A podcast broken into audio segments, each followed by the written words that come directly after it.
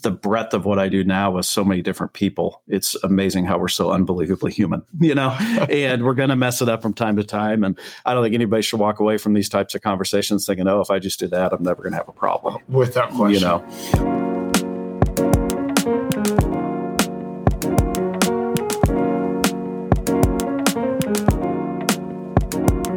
I got my good friend Dustin Galyon with me. We've worked together for over a decade now and really kind of been on joint exploration of of how do you coach holistically and how do you put it into practice. So, Dustin, thanks for thanks for the conversation and being the inaugural guest. Why don't you don't give us your life story, but give us the highlights of two or three things of why people should care what you have to say when leading Generation Z. well, thanks for having me. Well, I think one would be because I had a lot of failure in it early in my coaching career and then kind of had some aha moments, if you will. And then dug deep into generational studies and uh, now get to, get to lead leaders and help teach others, whether it's coaches or organizations, on how to better work, better understand maybe the generation. So take someone who was pretty unsuccessful, learned a lot, then began to teach it, and now put it in, into practice as a coach. Yeah, we've often talked about you know, I, I'm sure my grandparents said my parents' generation didn't get it, and my parent, our parents said the same thing about us, and now we're saying it that about this generation. So some of this conversation is, I think, normal, but I do think some has changed, and the kids, the students we're working with and we're coaching are vastly different, especially over the last five to six years. So, I was, would you agree, disagree? Kind of give me your thoughts on that.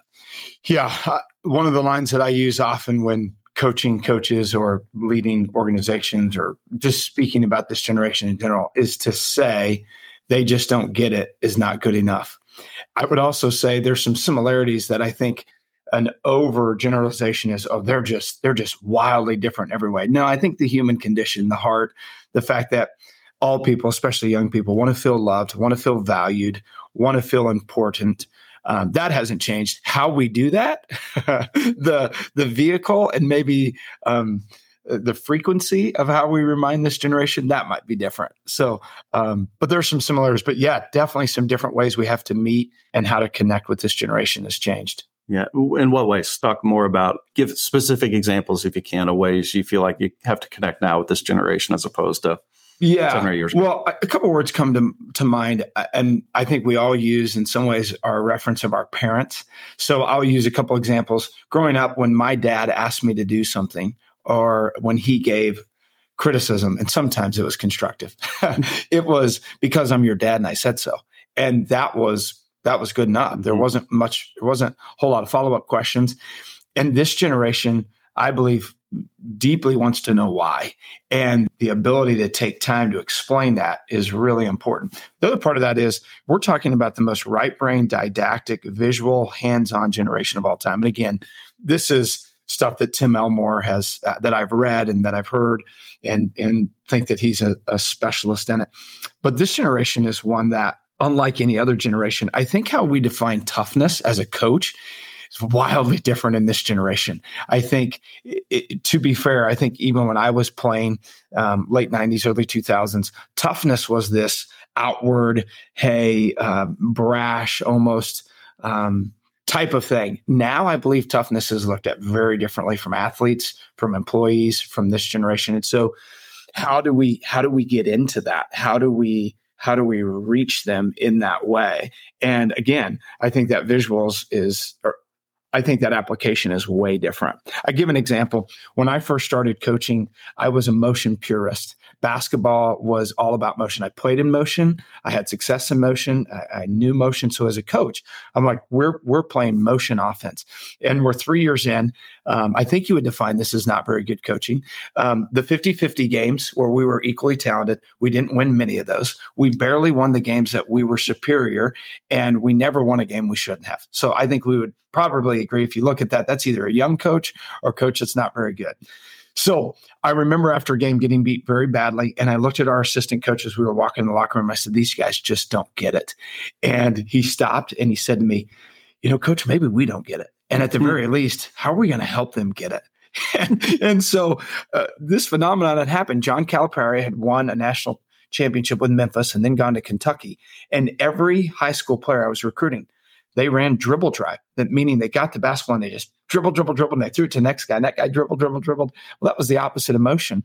And so I had to decide if, although it was different than motion offense, was it wrong? Well, it wasn't wrong. It was just different. So the next year, we ran dribble drive and we uh, won 21 games. We had the third leading scorer in the country who was an All American. And no lie, only 12 months later, I had high school coaches and other college coaches calling me on how to run dribble drive offense. it changed my career. Went to a national tournament and um, a ton of winning seasons and um, you know players that had postseason awards. Again, I asked the question: Did they not get it, or did I had to, did I need to meet them where they were at? And so that that story resonates with me all the time in coaching. Of it, it, because it's different than mine, may not mean they don't get it. Yeah, may mean I need to meet them where they're at. I heard uh, one of our coaches here told me a story of you know, when when parents come to complain or whatever the issue is, one of his lines is, I hear what you're saying, but right now I'm what you got. And I think the flip side is true too. Of we say, oh, the kids, are well, they're what we got. You know, you can either choose to be right or effective. You know what I mean? Yeah. Uh, I think that Tim Elmore, Generation Z. Um, I mean, we've geeked out on him for years. And, yes. Um, I don't think he walks on water except for well, maybe on maybe on Mondays. But um, I just heard him talk at a convention, and he said for Gen Z, I'm going off this toughness thing you talked about. He said we have to begin with empathy mm. with them in order to get to grit. Wow. So begin with empathy to get to grit.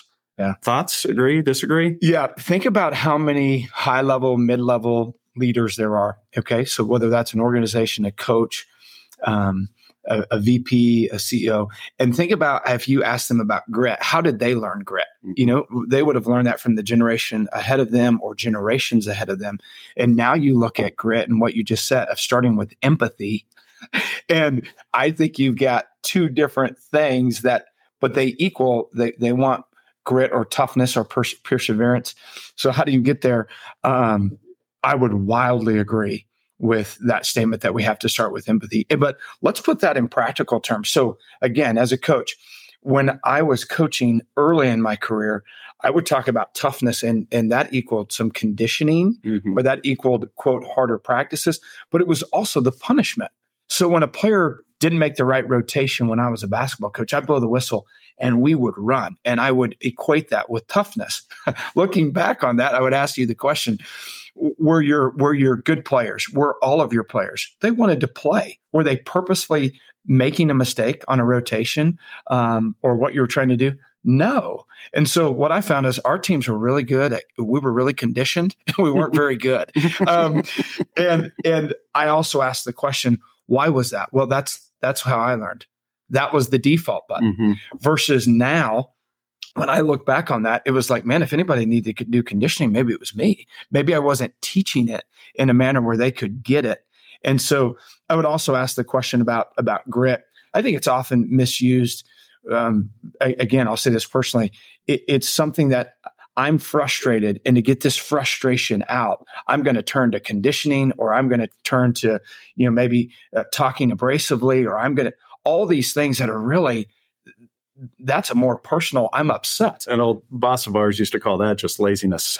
Yeah. what a what a what a wonderful what a wonderful statement he he made there. I, I you asked a question a minute ago um, about how do we get them to do this? And and i've talked a lot about three things uh, for any leader with this generation making experiences hands on image intense and giving them platforms to talk about their experience. And I'm sure I've read that somewhere from Tim mm-hmm. Elmore or, or that's influenced it heavily. But that changed for me as well. We talk about grit and wanting wanting the people we lead to get there. We've got to give them an experience to do that. We've got to make it image intense where they can see it or re-see it or relearn it and then give them the opportunity to to talk about that experience. So all that to say, I believe with this generation leading them, it is tougher. It is tougher to, and it shows more toughness to learn about what makes them tick, to learn about how they learn and implement that instead of the old default of, well, this is how we've always done, this is how we're going to do it, because mm-hmm. it's not working. Now, do you think that's a form of empathy? We're talking about learning how they learn. Would that be? I, I think yeah, it's. A, I mean, absolutely. Yeah. Yeah. And uh, again, if the question is they just don't get it, if that's not good enough, well, well, how do we help them? So I hear a lot of coaches and bosses, and again, organizational leaders say, um, "Man, I feel like they're coming in as our team or part of our our uh, business, and we're trying to get to the bottom line or trying to get you know something accomplished." And in addition to doing the work, I'm having to educate them. And my answer is absolutely. so the new leader, the new coach, the new boss, it's not only teaching the skills to get the win or get uh, the bottom line done, it's educating this generation on how we do some of those. One of my favorite words, transferable skills. Yeah it's, it's an oversimplification, but I think what you're saying has been done. I mean, you look at John Wooden and the old story. Uh, he taught his guys how to tie their shoes.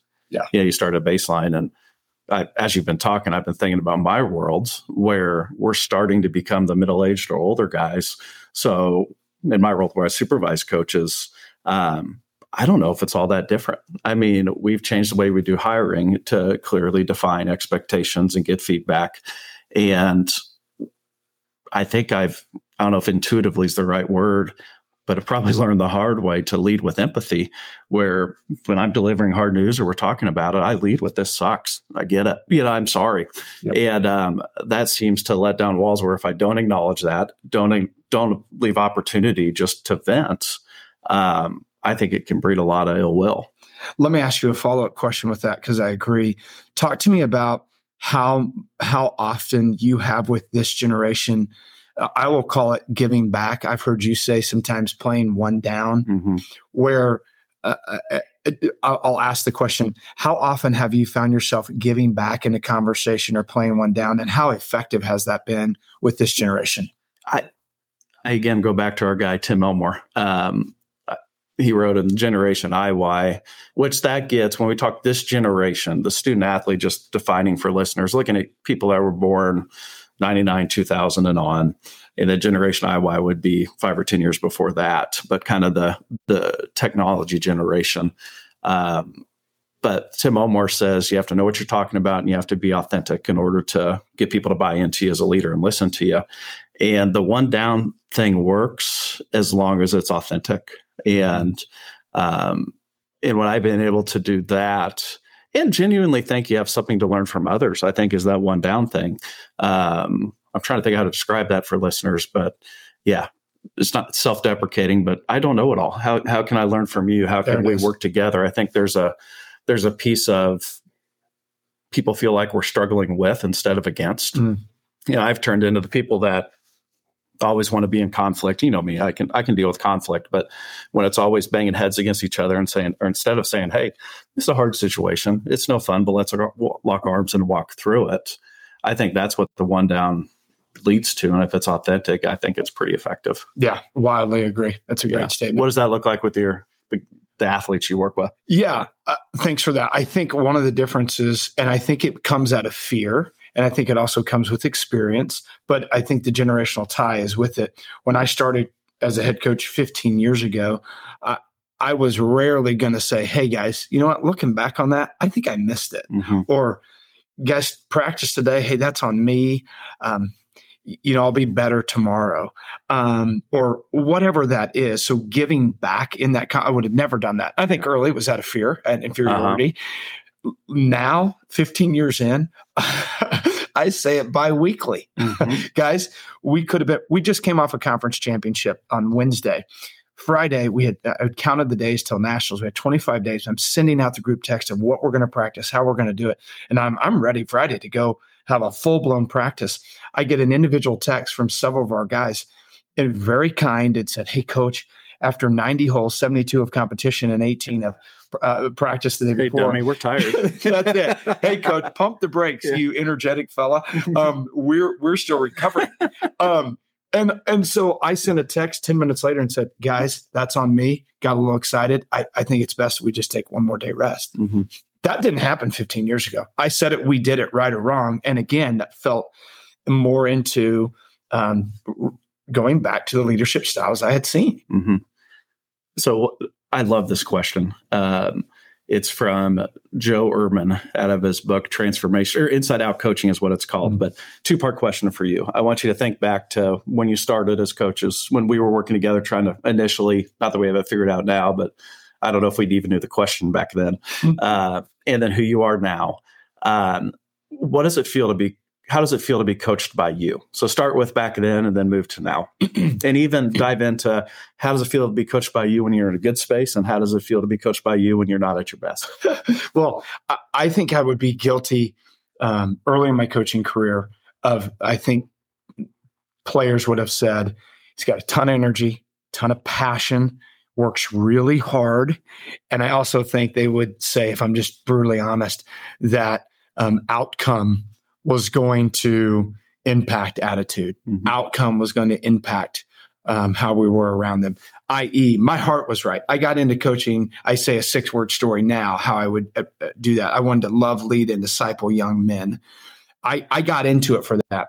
Uh, no, way you, no way you put that into six words back then. no way. Yeah. Nor, um, I think you and I have used this line before. I, I believe my talent was in front of my character. Hmm. And and again, not that I was berating guys or foul or unethical, but the outcome weighed so much on me that it it dictated my attitude. It dictated um, the, the overall feel of our team practice. It dictated how meals were after games. And you say, hmm. well, that's a little thing. No, it's a huge thing. Absolutely. Um, to model. So I, I, think they would have said those things. I also think they would have said at that at that age probably a little arrogance and a little bit of misplaced pride. I remember saying at times, um, you know, almost a me versus them. Mm-hmm. You know, I've made this thing up and you guys are messing it up. Yeah.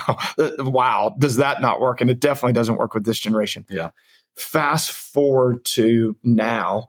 Um, I would, sh- I, I, believe that guys would still say energy and passion. Mm-hmm. I would really hope they would say working smarter um, than harder. I'm still guilty at times of working hard and not mm-hmm. very smart. But then the last one is, and and I think this has been the biggest one, is that coaches for me. And I would say how I got to be for them is to be focused on the process versus the outcome. I was going to quit coaching basketball two years in. We, as I said, couldn't beat anybody better than us. Didn't win a lot of the 50 50 games and barely beat the teams we should have. Sitting in a Walmart parking lot on a snowy night right before Christmas, I just bought my nephews some gifts and I called a coaching mentor and said, Hey, I'm going to be done. I'm going to quit. And he said, I'll never forget this. He was older and wiser and greater. He said, okay. He said, make sure you're, you do a resignation letter and make sure you shake everybody's hand on the way out because you want to do that thing the right way in case you ever want to get back into this. And I fully expected him to say, well, why? And give me the yeah. big stops. And then he asked me two questions. He said, hey, um, before I let you go and before you quit, two questions. Do your guys know you love them? And I said, Well, I think so. And he said, Well, if they don't know, that's your fault. And then number two, he said, Are you having any fun? And I I never forget saying this. I said, Well, coach, winning's fun. And we're not winning. So I guess we're not having any fun. And he, I'll never forget. He said, Young man, he said, the process of winning, the journey to get to wins. That's what's fun. He said, you win some, you lose some. That's a byproduct of of, of the process. He said, um, but the journey, that's what's fun. And I couldn't let that go. It mm-hmm. wildly changed my life, my my coaching um, approach.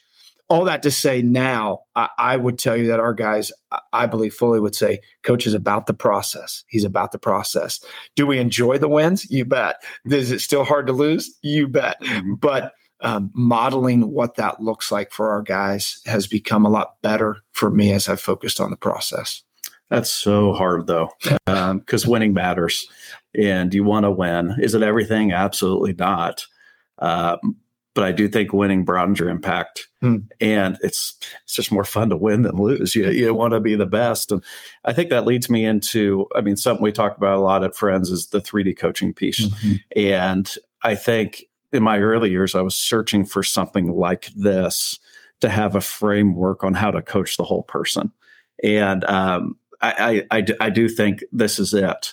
Uh, tell me about, I mean, 3D for listeners, it talks about three levels of coaching. The first level is really coaching the skills of the sport. It's the, it's the barrier to entry. If you don't know how you do how to do that, you're not going to last as a coach. Second level is the team the sports psych, the team cohesion, the goal setting, motivation. And the third level is get into the heart of the athlete. I'm curious when you look at what I hear you saying is you're, you're talking all second and third dimension stuff.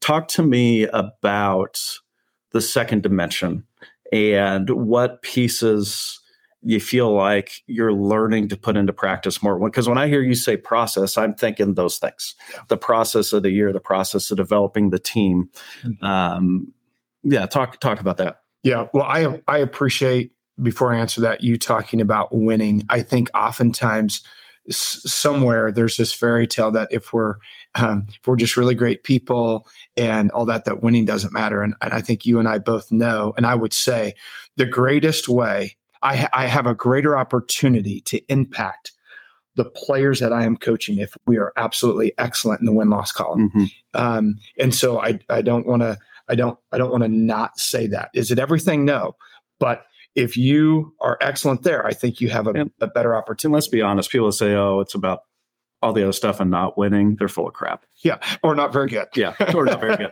We've both been there. We've probably been there. yeah. I said it. I said it a lot. My first. Anyways, second dimension. Second dimension. Um, team cohesion, motivation, those things for me. I'll, I'll, I'll talk about those two specifically, especially with this generation.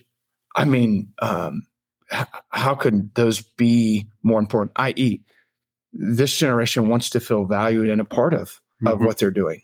Um, we hear a lot about, I've heard the statement when I used to coach, players came in and said, How can I help the team? Now players come in and say, How can you help me? And if not, I'll join the transfer portal that's bigger than ever. Right. Uh, I hear that. I'm not saying there's not some truth to that. I would also say it's our job as coaches to add value mm-hmm. to every single guy. Understand that guys may be motivated differently. How do we help motivate those players and then team cohesion. What are the things that you said it earlier that we're genuinely and authentically doing that that are fun that say I want to be a part of this regardless of my playing time or my role that I'm given or the role that I'm growing into. So, very frankly for us this it, has been meals. It's been mm-hmm. over food and fellowship. It's been over handwritten notes. It's been over one-on-one meetings. And again, if you're a coach or uh, leading anything, you know that the day-to-day tasks you've got stuff to do. Mm-hmm. The days that I do one on ones, that's a long day for me because then after practice, I still have to get the work done that you're supposed to get done during the day. Mm-hmm. so I think when I think about second dimension, the hardest thing for me as a coach was saying, okay, when I focus on second dimension, that may actually take a little bit of time or rearrange or add time in addition to all the skills and the things we need to teach the the the return on that is exponential not only mm-hmm. as humans but then as your team and and your your opportunities to succeed so and i agree with you 3d coaching we didn't know that exists I, mm-hmm. I, don't mm-hmm. think we knew that that was there or what it was when we started. What an unbelievable tool. Oh i i wish we would have been smart enough to to beat people to it. Yeah. But um yeah I'll, I'll share a story. Um so like you said you won a conference championship. I guess it was last week. And it was one of the most the neatest moments of the year for me as a as an athletic director where I got there for the last day. I think it was, you guys were the last group was on hole six or seven, and um, we're walking around. It took us. I mean, one of my first golf tournaments ever. I couldn't find you guys. I bet I walked two miles just trying to figure out where you were. But I run into one of your players who last year and a lot of this year had been in your top five. And for you that don't know golf, um, you get take seven to a tournament five are designated as the scorers, and then four are counted in the team total. And this guy had been in our scores most of the year and last year, right? Correct. And yeah, several uh, times. Yeah, and started um, started the tournament as our number five, and then just didn't play well. And I'm sure it. I mean, so you subbed him out and put somebody else in that spot for the next round, and I'm sure that was emotionally difficult, but no doubt the right right thing to do. And this guy had to just been so disappointed. He didn't play well. He didn't get put back in. Oh, he didn't play well the first day. Played good the rest of the time, but still didn't get put back in because the other guy was playing well. And I run into this kid on the last day on the ninth or tenth hole. He was already done, and you know I was preparing for this conversation. But it's like, "How you doing?" And when I ask how he's doing, he says good, and then he proceeds to excitedly give me the rundown of almost what every scorer's doing right now. And then he didn't brush me off, but he nice, very nicely said, "I have to go." something's happened on the screen. I need to go support my teammate. and what a what an unbelievable um, testament to to number one his character, yes. but but also the um, the team cohesion. I'm gonna tell one story. Then I'd love to hear you reflect on a little bit after after the match. You did a cheesy thing I would never do as a coach, but I was part of it where you all got on the 18th green, parents, grandparents, team included, arms around each other. You prayed, you affirmed each other, and gave openings for people to people to talk. And um, your seven guy spoke up, who wasn't a scorer, international student, came halfway across the world, and in this moment of celebrating the win, he thanked the parents, the grandparents, and the people from our area for taking him in and all the international students and making him feel like family. In the moment where unbelievable athletic accomplishment, that's what we're talking about. I mean, I get chills thinking about it right now. So, yeah, that's a pat on the back and tell everybody how you how you did it because I think everybody's life will be easier. Yeah, because well, it's easy, right? Yeah, yeah, very easy. Um, well, what a what a village story. You know, what a what a what a testament to awesome parents and grandparents and players who care for each other, who um, who have more life and parenting experience than you or I. Yeah. And that who say, man, if this were my kid halfway across the world, what would that be like? I also think it's a testament to those guys. They're highly likable. they're they're young people you want to have in your homes. They're not perfect by mm-hmm. any stretch, uh, but guys that boy you want to represent. I think your team and community. I'll I'll answer that story with a story. If you said, "How does that happen?" and I'll pretend that I had a huge hand in it. um, what people don't know is the same young man who said that um, in the circle. We went to a match play event. Our conference is one of the few conferences that does a, a match play event in the fall, and we got second. And uh, we got second on the 18th hole. Um, we needed we had the first two points on the board and we couldn't get the third point on it. Little little unlucky, little unfortunate. But we get in the vans and uh, um, I, I say to the guys, "Hey guys, what what is one thing every guy has learned from this? What is one area we can grow?" Before we had the three hour snow, I wanted to hear that. And before anybody says anything, well, at the match play event, you get to bring six and you can sub out per round, but only five play. And our first five from day one had played incredibly well. Your sixth guy in this, he doesn't even get a play. He's just out on the driving range by himself, warming up, hitting balls all alone. And we never subbed him. And so that same young man, when we got in the van, he said, Coach, before we answer any of that, he's like, I just want to thank which was our sixth man. I want to thank him. He was the most he was the most impactful guy all week. Mm-hmm. Um, he was he was encouraging everybody, bringing everybody water, telling everybody great job, and you never subbed him in. And his attitude, it was just unreal. He's like, I, he made it easy for me to play hard, and I wanted to win for him. Uh, what a powerful moment! What a great example. But here's what we did as a team. You talk about team cohesion and motivation. We retold that story mm-hmm. all year I retold that story any opportunity I had. I would say, man, I love this group. And I know what type of guys we have. We have guys, and I'd go right back to yeah. that match play and just reaffirmed and tried to, to, I mean, you talk about culture. Culture is how we do what we do. I think oftentimes we take that example, and as a young coach, I sure did that example of someone who is not doing it. And we put time and energy and we get drained on the one person who's not instead of trying to catch someone doing it right and then affirming the heck out of them. Yeah. And so we took that story and just affirmed it and affirmed it and told it and retold it. And uh, I think guys believed in it. Mm-hmm. So that was huge. And it's interesting because, boy, when all that comes together, it's so fun, but it won't every year. And Correct. you got to trust your process and then be able to adjust because I feel like as I got out of coaching, and I spent a decade in coaching and then got into administration. Uh, and the breadth of what I do now with so many different people. It's amazing how we're so unbelievably human, you know, and we're going to mess it up from time to time. And I don't think anybody should walk away from these types of conversations thinking, oh, if I just did that, I'm never going to have a problem with that question. You know? Yeah. So, anyways, all right, we finish up. Going to try a rapid fire round. So, okay. um, I'm going to ask you a question. You have to try to answer quickly.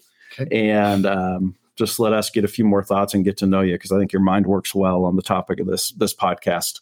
Um, so, first one, uh, what's one thing we haven't covered that you think we should have? Oh my. Mm, I think we should cover next time or a time later how this generation they have the highest IQ and and but their EQ is not as high. So conflict resolution skills specifically to how do you embrace or have a difficult conversation with this generation. Name a book that's greatly influenced your life. Uh, the Bible and Good to Great. Great. Mm. How has failure set you up later for success? Do you have a favorite failure? I would say this. I think having accountability in those times of failure and leaning on those people have helped me realize to ask the question, what do I not know that I don't know? Mm-hmm. That's what I've learned most about failure, I think, in, in a sentence. Well said. In less than 30 seconds, how do you define success in your work? Loving our guys, our guys knowing um, that I am for them, making space for our guys to share their stories. Um, and for me, modeling what it what it means to be a believer in Jesus. Hmm. Um, and notice I said modeling. 15 years ago, I would have said making sure that every single guy believes exactly what I believe. That's the gift of the Holy Spirit. My job is just to model it. Yeah. Favorite movie? oh, uh, Lonesome Dove. How old are you? and then, uh, what is one unusual habit or practice that you love that you think makes you better? Hmm. I don't know if it's unusual uh, it's it's what I'm doing right now. One, I drink uh, unsweet iced tea all day, just so you know. so that's unusual too. I have taken um, our tournament times. You're going to think this is crazy, but I've been taking our tournaments, and when I'm walking with the guy, I'm not doing this with him, but when he goes up to hit a shot or hit a putt, I begin to pray for his family, someone in his family, him, um, it's like uh, like a golf tournament for me right now. It's like nine hours of, of prayer, and it's just been really powerful. Again, it's not to say we're not focused, we are, but just different sections that I have throughout the day that I can just take time to pray. It's a rare sport that you can do that. Yeah, that's incredible. Yeah. Uh, well, good. Well, I appreciate you. Appreciate you doing this. Um, any any final thoughts? Yeah, I would just go back to we have to decide as leaders leading this generation if we're going to say they just don't get it, that's not good enough. Two, I, I would say that we've got to continue to learn to help lead and uh, and I think enjoy that part of it because uh, as as someone said yesterday, I'm teaching, but I'm having to educate them along the way. What a great task! What a great opportunity and responsibility for us. So it's going to be fun, and uh, there's a lot more to learn. Cool. Well, thank you so much. I'm very grateful for your friendship and in working with you. And I, I, in some ways, I feel like we're just scratching the surface. So, uh, yeah. thank you. Thank you. Thank you for listening to this episode of Beyond Coaching. We hope today's discussion provided you with insights into understanding and leading. As always, thank you to the 3D Institute and Friends University for their support and passion for empowering leaders. And if you have any questions for today's guest or myself, all our contact information is in the show notes. Thanks for tuning in.